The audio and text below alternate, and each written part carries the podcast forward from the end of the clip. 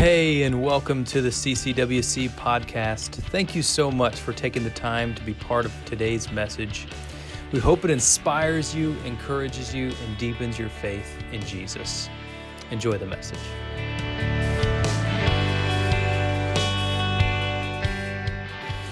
Well, good morning once again, and uh, I, um, I think I said this just a moment ago. I was really excited uh, at the, the start of this series, the excitement we've had the last couple of weeks, and just the way that God has been moving and the way that He has been uh, just allowing us the opportunity to be able to experience a, a more deep and uh, lasting understanding of His goodness, His presence, His love. As we've started this series of giving up, and um, there's, there's been a, a concept or a, a, a, principle that's been continuing to run through my mind, and that is this understanding that when we give something up, when we turn away from something through the power of God, through the power of the leading of the Holy Spirit, that something has to fill the space or the void to which has been created. So when we turn away from a sin or we turn away from a, a, a, a blockage or a stronghold, we have to be filled with something. And it is evident this morning, it's evident anytime we're in the presence of God that He Himself is what wants to. He desires to fill the spaces of our heart, the spaces of our life that we often keep ourselves in bondage, or, or maybe we don't even recognize that we keep from Him. And so, my heart, my prayer is that in this series, regardless of, of the, the different things we walk through, that as the, the Spirit leads and as we read through the Word, that we would be reflecting upon and we would respond to the fact that God wants to fill us in a way that we've never experienced, or that we may never experience, we can't experience outside of Him and His power. We look at today expectations. In fact, giving up expectations. Last week we talked about giving up control. And this week we look at this concept of giving up expectations. Let me just, real quick, show of hands in here, only the people in the room. If you're joined online, you can raise your hand, but I won't know. If you lost power over the weekend, or if you still have your power out, raise your hand if you would. Okay, all right. I wasn't sure exactly how far of a reach there was. Uh, ours just flashed for a moment. I can tell you, until about 2 o'clock yesterday, there was no power here at the church. The facility had no power, and so we were already kind of in the planning of what things would look like if we had service with no power. We talked about generators. We talked about having service out in the lobby. We talked about having family service, a lot of different options. And certainly, as we went through those, it could have been a situation where we kind of, uh, kind of scared or discouraged or whatever. I was actually excited. And when, the, and when the power came back on, I was almost sad. I thought it would have been a lot of fun, especially because today we're talking about expectations. You know, we come here uh, on a regular basis, and there's an expectation that uh, we're going to come in, and there's going to be some songs, we're going to sing, there's going to be coffee, which there would have been none of that, just so you know. If there'd been no power, it would have been bring your own coffee, right? There would have been opportunity for, there's always opportunity for us to come, and there's the, the lights are on, the, the words are on the screen, so even if you don't know those songs, you, you, you can read the, the words, uh, the, the words of the scriptures on the screen, so even if you're one of those people that doesn't bring your Bible, oh, they'll put it up there for me. That would have been uh, not, not here as well. We would have been scrunched in. And I was telling my wife, I'm like, man, but, but the amount of people we can fit in the lobby, she's like, they'll just stand. They'll just stand in the back. And I thought, have you stood while I preached before? Like, I, that would have been, would have been a long time. Thank you for not laughing, a whole lot of you. That makes me feel better. But in any event, we come with some expectations here. We begin every day with expectations. We have expectations in life. And as we step into this specific series and we, we kind of move forward today with the second part of it, I can't help but realize that in life in general and in our spiritual walk, there are some considerable expectations that we have for God. Now, maybe in different areas or different arenas, as we move towards Easter in this series, we, we recognize that God's preparing our heart, our mind, our spirit, everything we can, not just so that we can give things up, but so we can fully receive Him as the gift that He is. There's nothing like embracing His goodness and embracing the understanding of the text, the Word of God, to be able to expose the places in our life that we need to give up. And so, as we walk this journey together, may we experience His goodness and transformation. Well, since we do have the scripture on the screen, you can follow along if you'd like to. Matter of fact, I shouldn't say that until I see it up there, right? The, the, the, core passage that we're going to start with is from John's Gospel, chapter 3, and it's a recording of Jesus' interaction with a Pharisee, with a religious leader, with a teacher named Nicodemus. Okay, it is up there. Good. And I'm going to read through this, and then we're going to use this as a launch pad for another piece of scripture uh, that will also get to this idea of expectation. Nicodemus came with expectation, and Jesus embraced him. Now, there was a Pharisee, a, man named Nicodemus, who was a member of the Jewish ruling council. He came to Jesus at night and said, Rabbi, we know that you are a teacher who has come from God, for no one could perform the signs you are doing in God where, if God were not with him. And Jesus replied, Very truly I tell you, no one can see the kingdom of God unless they are born again. This was puzzling, obviously, for a grown man. How am I going to be born again? He responds, How can someone be born when they are old? Nicodemus asked. Surely they cannot enter a second time into their mother's womb to be born. And Jesus answered, recognizing that there was still an ignorance, there was still this lack of, of connection that Nicodemus had. He answered, Very truly I tell you, no one can enter the kingdom of God unless they are born of water and the Spirit. So it's not about this physical rebirth that you're trying to, to picture. It's a little bit different than that. It says flesh gives birth to flesh, but the spirit gives birth to spirit. It's a spiritual rebirth. You should not be surprised at me saying, You must be born again. The wind blows, we know that to be true, wherever it pleases. You hear its sound, but you cannot tell where it's coming from or where it is going. So it is with everyone born of the Spirit. How can this be? Nicodemus asked. I love how he goes from having questions and having all these things, these expectations, to basically, in response to Jesus' powerful words, How can this be? You are Israel's teacher, said Jesus. And do you not understand these things? Very truly, I tell you, we speak of what we know and we testify of what we have seen, but still, you people do not accept our testimony. I have spoken to you of earthly things, and you do not believe. How then will you believe if I speak of heavenly things? No one has ever gone into heaven except the one who came from heaven, the Son of Man. Just as Moses lifted up the snake in the wilderness, to the Son of Man must be lifted up, that everyone who believes may have eternal life in him.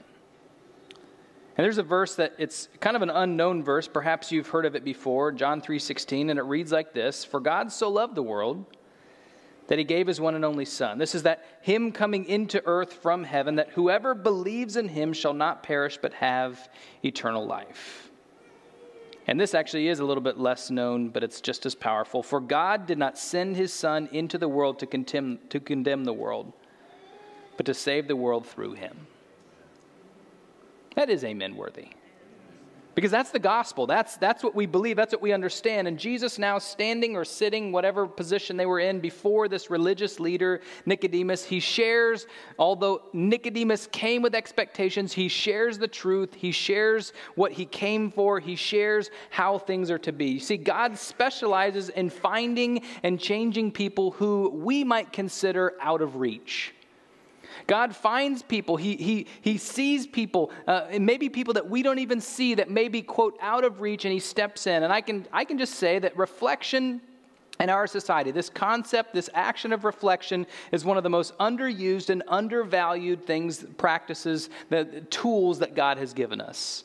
Reflection in a busy world, in a world full of social media self promotion, in a world full of, uh, of versed people who are victims, reflection in and of itself is a tool that gets put on the shelf or forgotten about when God actually wants to use it. He wants to use prayer, meditation, and reflection to reveal that sometimes, and I, I know this is going to hurt for, for you because it hurt for me, but sometimes you or I are the one, are the, are the, the, the, the, person that he's specializing that may have been considered out of reach or that may have our own expectations that God says, hey, I've got something new. I've got something real. I've got something for you. And so it's easy to sit here, it's easy for me to even stand here and read this passage and say, Nicodemus, how come you couldn't get it? Come on.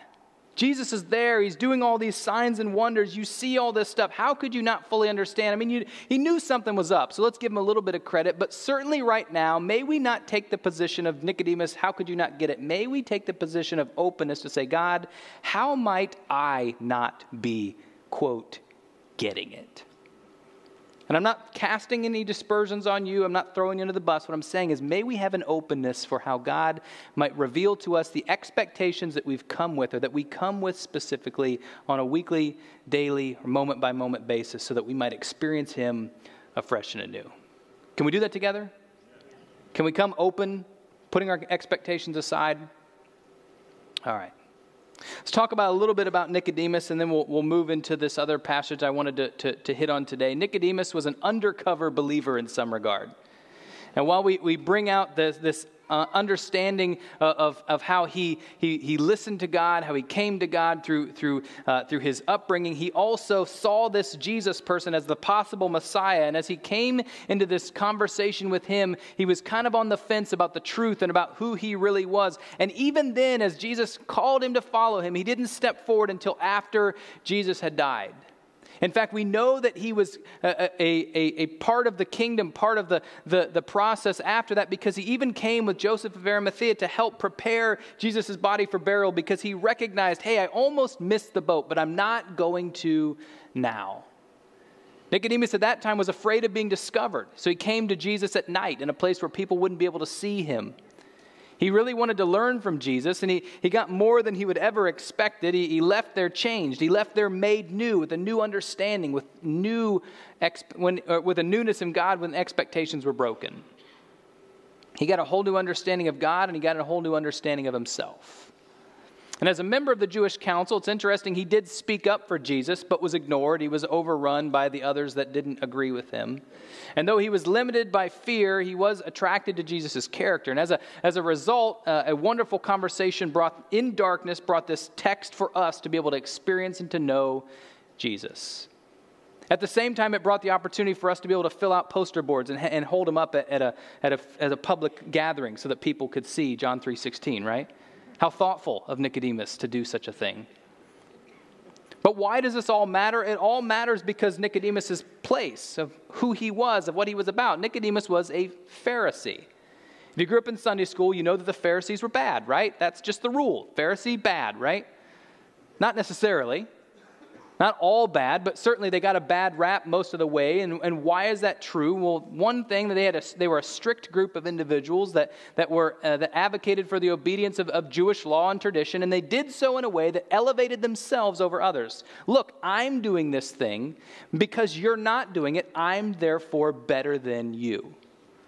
I can pray in this way, and you're not good enough. I know all of these things, and since you don't know them, I'm elevated and you're not as good as me. And that was the position that was brought forth by these individuals. What's more, they had the power and the influence to be able to do things in the synagogue. And so, if you recognize this, there was some, some power there spiritually for them to say, I'm closer to God. I can decide whether you get close to God because of what I've done. Now, there was some agreement with Jesus. They had respect for the law, they, they had belief in the resurrection of the dead, which the Sadducees did not. They, they were committed to obeying God's will. But they also rejected Jesus, claiming that he wasn't the Messiah, that he did not uh, follow the traditions properly, he wasn't associated with, with, the, with the, uh, the good people in society. Instead, he actually associated with wicked people. It was like, wh- why would this guy, if he's the Messiah, spend any time with tax collectors? Why would he spend time with prostitutes? Why would he spend time with the people that we consider the lowest of the low? He should be up here, elevated in the synagogue with the rest of us, leading the charge. They were often criticized by John the Baptist and others because they were hypocrites. They taught something, but they lived something totally different. They lived that it was about status and about what you could say and what you could do. And certainly there was this recognition that the kingdom, when Jesus came, became personal. When Jesus came, it wasn't about your nationality or, or your, your ethical background. It wasn't necessarily even about the things that you learned or the things that you knew. It was about this repentance and understanding of spiritual rebirth. Jesus taught that God's kingdom has already begun in the hearts of believers, not something that has to happen distantly or through someone else. And that's what he came to do. As Mark records it, there's a, an opportunity that Jesus has to be able to share truth uh, time and time again with the Pharisees. And oftentimes, when he talked with the Pharisees, it was in response to questions that they had to try to trip him up, to tear him down, to misguide or misdirect or discredit him. And certainly in those cases, Jesus took the opportunity time and time again to continue to draw things back to truth. In a short blurb or short text in, in Mark chapter 2, and Jesus is being questioned uh, by, the, by the Pharisees because of the fact that his disciples were not following all of the things that, the, that, the, that the, the books of the law told them they were to follow, namely in this one, fasting. Mark chapter 2, uh, verse 18 reads like this Now John's disciples and the Pharisees were fasting, so they were doing what they were supposed to do. And some people came and asked Jesus, How is it that John's disciples and the disciples of the Pharisees are fasting, but yours are not? Come on, Jesus, why aren't you coming through? Why, why are your people not doing what you're supposed to do? And Jesus answered, How can the guests of the bridegroom fast while he is with them? They cannot, so long as they have, so long as they have him with them. But the time will come when the bridegroom will be taken from them, and on that day they will fast. And verse 21, 22 reads like this No one sews a patch of unsunken, unshrunken cloth on an old garment. Otherwise, the new piece will pull away from the old, making the tear worse. And no one pours new wine into old wineskins, otherwise, the wine will burst the skins, and both the wine and the wineskin will be ruined. No, they pour new wine into new wineskins. And there we read that. We say, oh, obviously, that's the metaphor we all use all the time, right?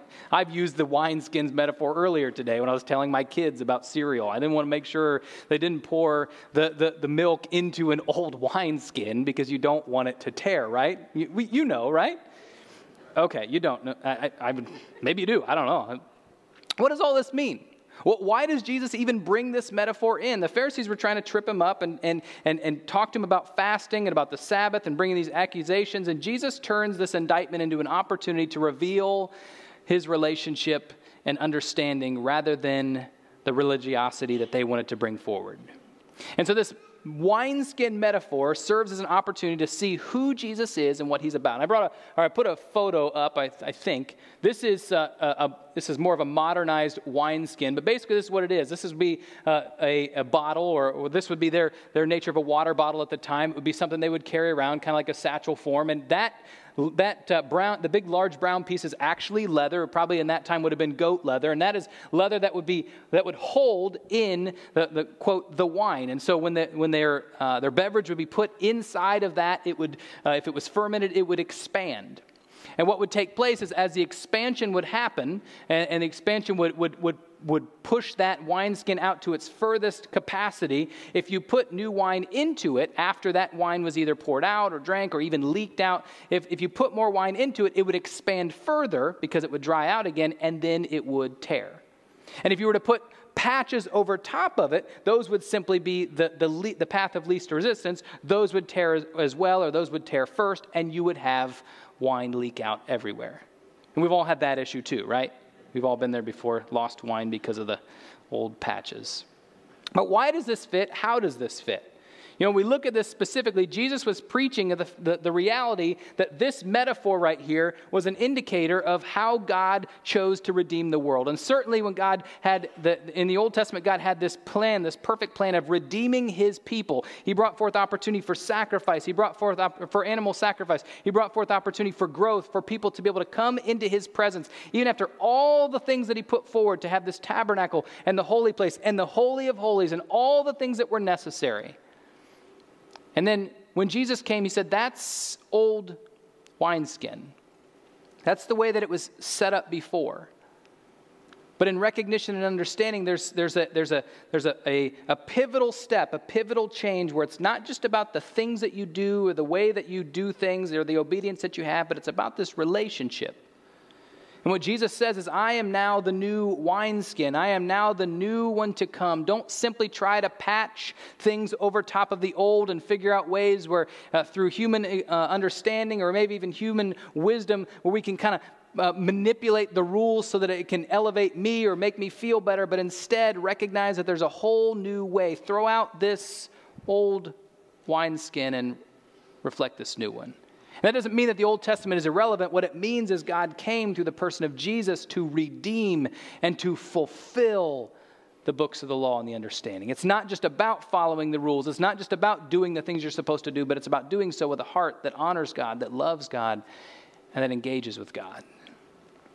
It's interesting to note that the word there used in, in Mark chapter 15 or the, the word there is the same that's used in Mark chapter 15 when it refers to this tearing of the curtain.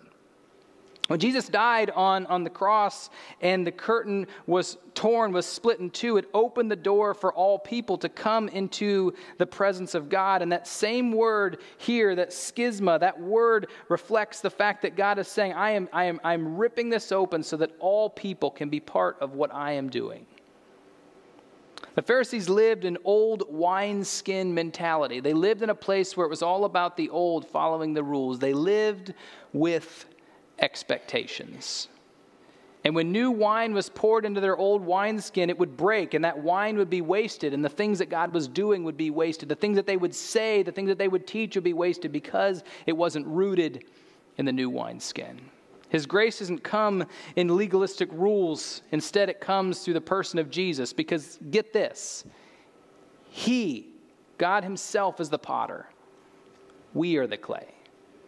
We don't make up the rules. We don't make up the world. We don't make up all the things that we're to do. Instead, we follow God's response. And I even venture to say that when we come here to worship, we don't worship out of our own ability. We worship in response to who God is. The lead worshiper in the room is not someone that's actually physical. The lead worshiper in the room is the Holy Spirit. Because the Holy Spirit is the one that brings forth the opportunity for us to be able to even experience God in reflection through song, through giving, through, through response of the word, through communion and fellowship. And so right now you're thinking, Pastor Steve, you've been talking a while and we haven't filled out one blank. okay, all right, I get that. Let's talk about the clarity and expectation. And the first thing is this Jesus is our new wineskin.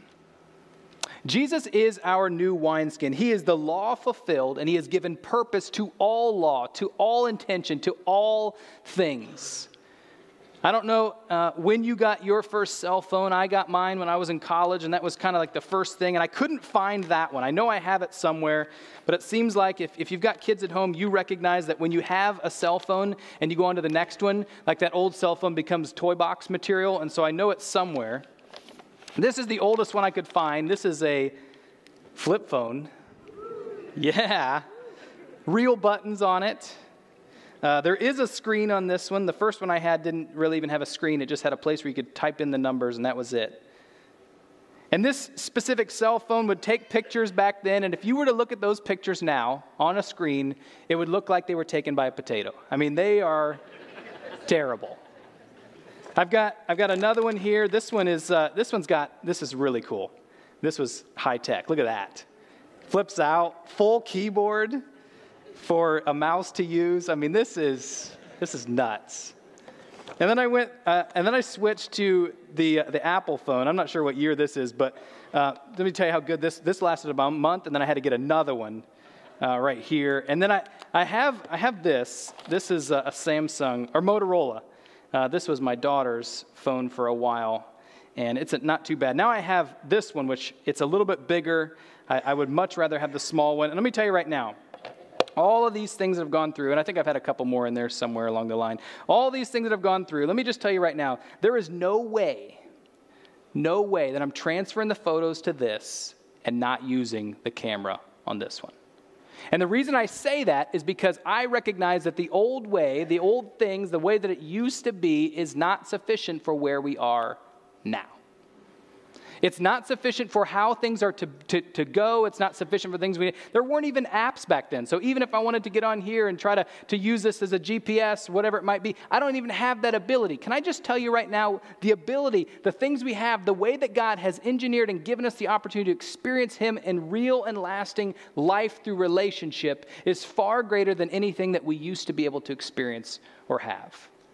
Because the rules that we follow, the things that we used to do, those things pale in comparison to the relationship that God wants to have with each person He created. And so I put the rest of these in a bag. I say, here you go. That's gone, and it's over with. Now, I recognize that this, this breaks down because I'm sure that Apple's going to come out with a new phone in like a month, and you're going to be like, Steve, did he have a second covenant? No, that's it. That's, that's the one. But this letter of the law mentality, these following the laws, is basically the concept of, of, of, what I call adventures of missing the point. It's not about following the rules and crossing all the T's and dotting all the I's and saying, okay, I got everything figured out, but it's about growing in depth in relationship with the one who loves us.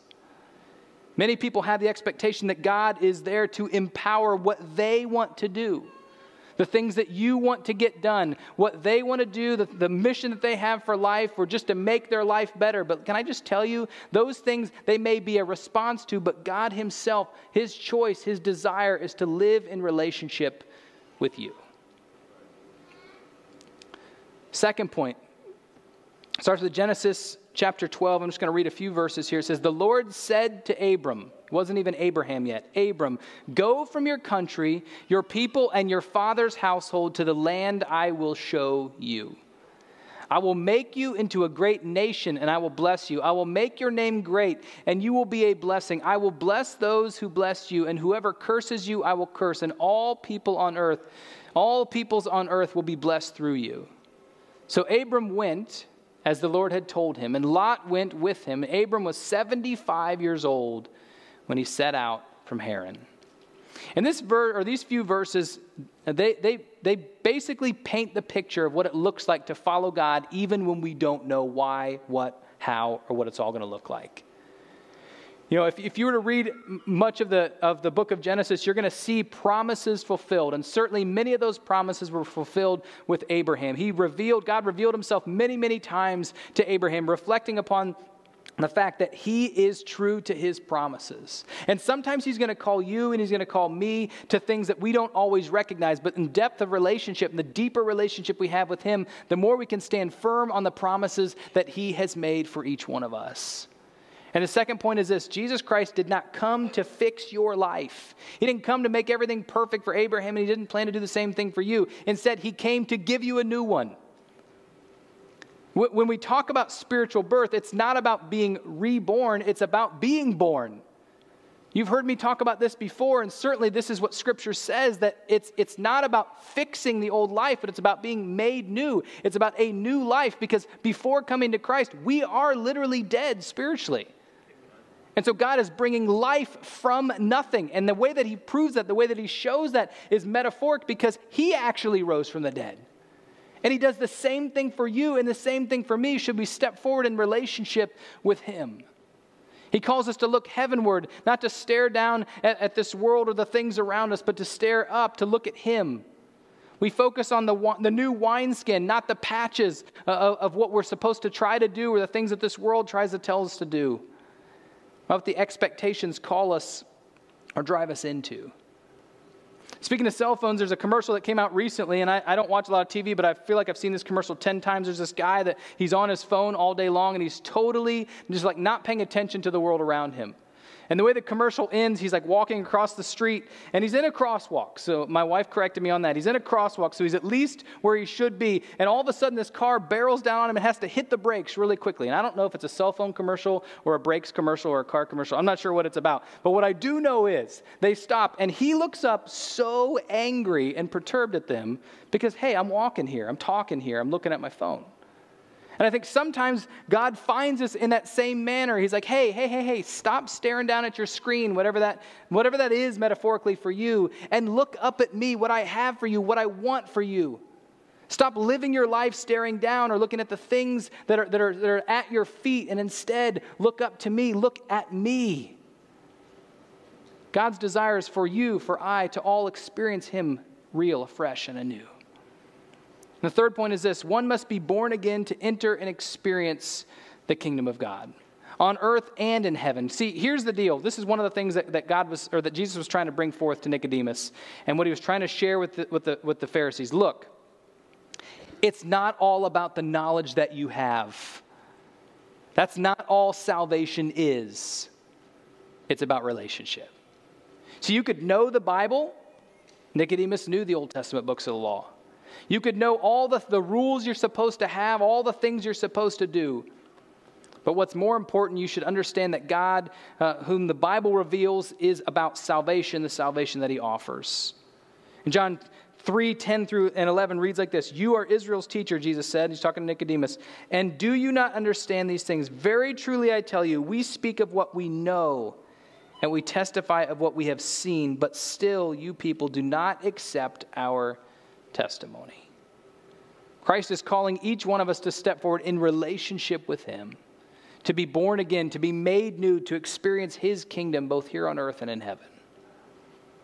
The bottom line is this, and it, revolves around a specific understanding of allowing God to break the expectations that we have, to break the thoughts that we have that stand between us and between Him and the things that He wants to do and the, and the desires that we have. And it, and it all revolves around this bottom line. Hard hearted expectations suppress and exclude the work of God, the work of the Lord. Hard hearted expectations suppress and exclude. They, they suppress what God wants to do, they put them to the side, and they exclude, almost eliminating, totally getting rid of the, the things that God wants to do in our lives. And what God's calling us to do is to abandon worldly expectations and keep our hearts pliable and open and, and to accept the life changing truths that Christ has for us. You know, sometimes we don't see the things God wants to do, we don't hear the things God wants to do because of this hardened heart mentality. The book of Exodus talks about the, the, the exiting of the, the Israelites from Egypt. And there's this big, long story, this big, long interaction, this big, long historical account uh, of Pharaoh and Moses and, and also Aaron, who is part of that, where they are trying to, to, to free the people because of, God's control, because of God's desire and because of Pharaoh's control and the bondage that they're in. And, and through this whole process, it talks about how Pharaoh's heart was hardened, how Pharaoh's heart was, was hardened against what God wanted and against the direction that God was calling calling him to. And in all of that, he was attempting to try to suppress and exclude the work of the Lord. Can I tell you, I, I, have served in, in pastoral ministry for since 2005. I don't know if you're a math major, you can you can do the math there full time vocationally. And, the, and the, the, the, ups and downs of pastoral ministry are real. There are, there are things that I truly enjoy. There are times when I am excited. And there are also times when God teaches lessons to myself, which he maybe has done with you as well. The first church that I served at, I, I was right out of college, and I was uh, really actually excited to jump into this new experience, this new opportunity. Uh, the, the, the, pastor that was there uh, was actually going to be leaving, and I found that out shortly after I got there. And there was another assistant pastor that had came actually to, to, uh, to hire me, and, and he did so before I even graduated. And so I was excited about this opportunity, this experience. And when I I started there. My wife and I moved to, to this new town. We started there. I, I, was excited about all the things that were happening. And then as things began to change, I recognized when this new pastor had come in that we didn't necessarily see eye to eye, not necessarily on the gospel, but on methodology. And can I tell you, at 22 years old, I knew everything, right? You, you've been there. Maybe you're 22 right now. Let me just tell you, you know everything. And in that time that I thought I knew everything, there was this, this response back and forth between myself and, and, the pastor that I was, I was one of the staff pastors there, that I was, I was not exactly on board. I wasn't completely listening. I didn't have all the things uh, in, in mind that he had. And as time went on, my heart became hardened towards the direction that he wanted, and his heart became hardened towards me and, and my leadership area. And as we had this relationship, I, I recognized as time went on that, that, that there was a, a severing that was taking place. And certainly there were things that went on throughout that where I, I learned a great deal. And I, I, still look back at that now and I think it wasn't fun to be in the storm. It wasn't fun to be in that moment, even if some of it was self inflicted. But I can tell you right now that God redeemed it and He used it. And he will use all evil, He will use all storms for His goodness, regardless of what takes place in that setting. And I didn't have very much respect for, for this individual, for, my, for my, my leader, my pastor at that time. And I will tell you, even at that time, I, I, I, I did something unbiblical. I even, I even said things um, about him to others that was, that was not, uh, that was not God honoring. And I, I reflect upon that now. And eventually, the, the time came that we severed that relationship, and, and I, I left. And certainly, with a hardened heart as I left that setting, as I left that place, Satan was saying to me, maybe you're not really supposed to do this. Maybe this is something you're not supposed to be engaged in. Maybe, maybe you heard God wrong and you're supposed to do something else. And I can tell you, after a time of, of reflection, after a time of talking with mentors and, and, and prayer and all the things, I recognized my heart had become really hardened. I recognized that even though I'd grown up in church and I had a degree in ministry and I had this experience and all these things, that I was looking more and more like a Pharisee every single day. And so, as time went on and, and, and God brought forth the opportunity for my wife and I to once again serve in, in pastoral ministry, I recognized that in that moment, in that time, that God had brought forth opportunity for me to have a second chance, so to speak. For me to recognize it wasn't about the rules or about the things that I would do, but to be able to step in and with a softened heart towards God to say, God, whatever you want for me, I will do it. I look at Nicodemus and I see that he came with expectations. I see that he came and he really failed. And Christ came, the God of second chances came and said, Nicodemus, I see where you've gone. I see what you've done, but you know what? I'm not done with you yet. This sermon certainly can work on a lot of different ways. This passage can work on a lot of different ways, but I think sometimes when we read scripture, God's saying, hey, look, church people, I'm not done with you yet. Don't gain a proud heart. Don't gain a hardened heart. Don't gain a heart that's not open to my leading, my desire, but instead be open to what I have for you. And God has a way of redeeming things as well. About 10 years later, after that interaction, and I'd gone through this whole process of really being frustrated at this person who was this, at the center of why all things went awry. As time went on, I recognized my part in the whole thing, and, and, and certainly he did the same. And we actually ran into each other and set up a meeting uh, in one of the most obscure places, just a, a total random thing that God had set up. And we sat down, and I was able to tell him, Look, I had a hardened heart. I'm sorry. And he did the same, and we had a time to be able to, to reconcile in that moment. And certainly that doesn't always happen. We had the time to reconcile in that moment. And I realized that even in that moment, when I blamed him for everything, I recognized that God was using him for my own goodness. Because that's how God works. And even now, I see him as, as someone I truly admire, someone that I, that I, I recognize as a mentor, someone that I go to for, even when I was, get this, when I was seeking whether God was calling me to come here almost nearly four years ago, he's one of the people I called. And I will tell you that what he said and what he prayed over me was probably one of the indicators that I should move forward and step forward in the way that God's calling. Can I tell you? God's not done with you yet. Can we drop the expectations that we might have and just let God wash over us what He desires in our hearts and lives. Thank you again for spending time with us today. Thank you especially to those of you who give to CCWC. It is through your faithfulness that makes this ministry possible. Also, if you have any questions about today's teaching or if you want to learn more about CCWC, feel free to contact our office, check the web, or follow us on our social media platforms.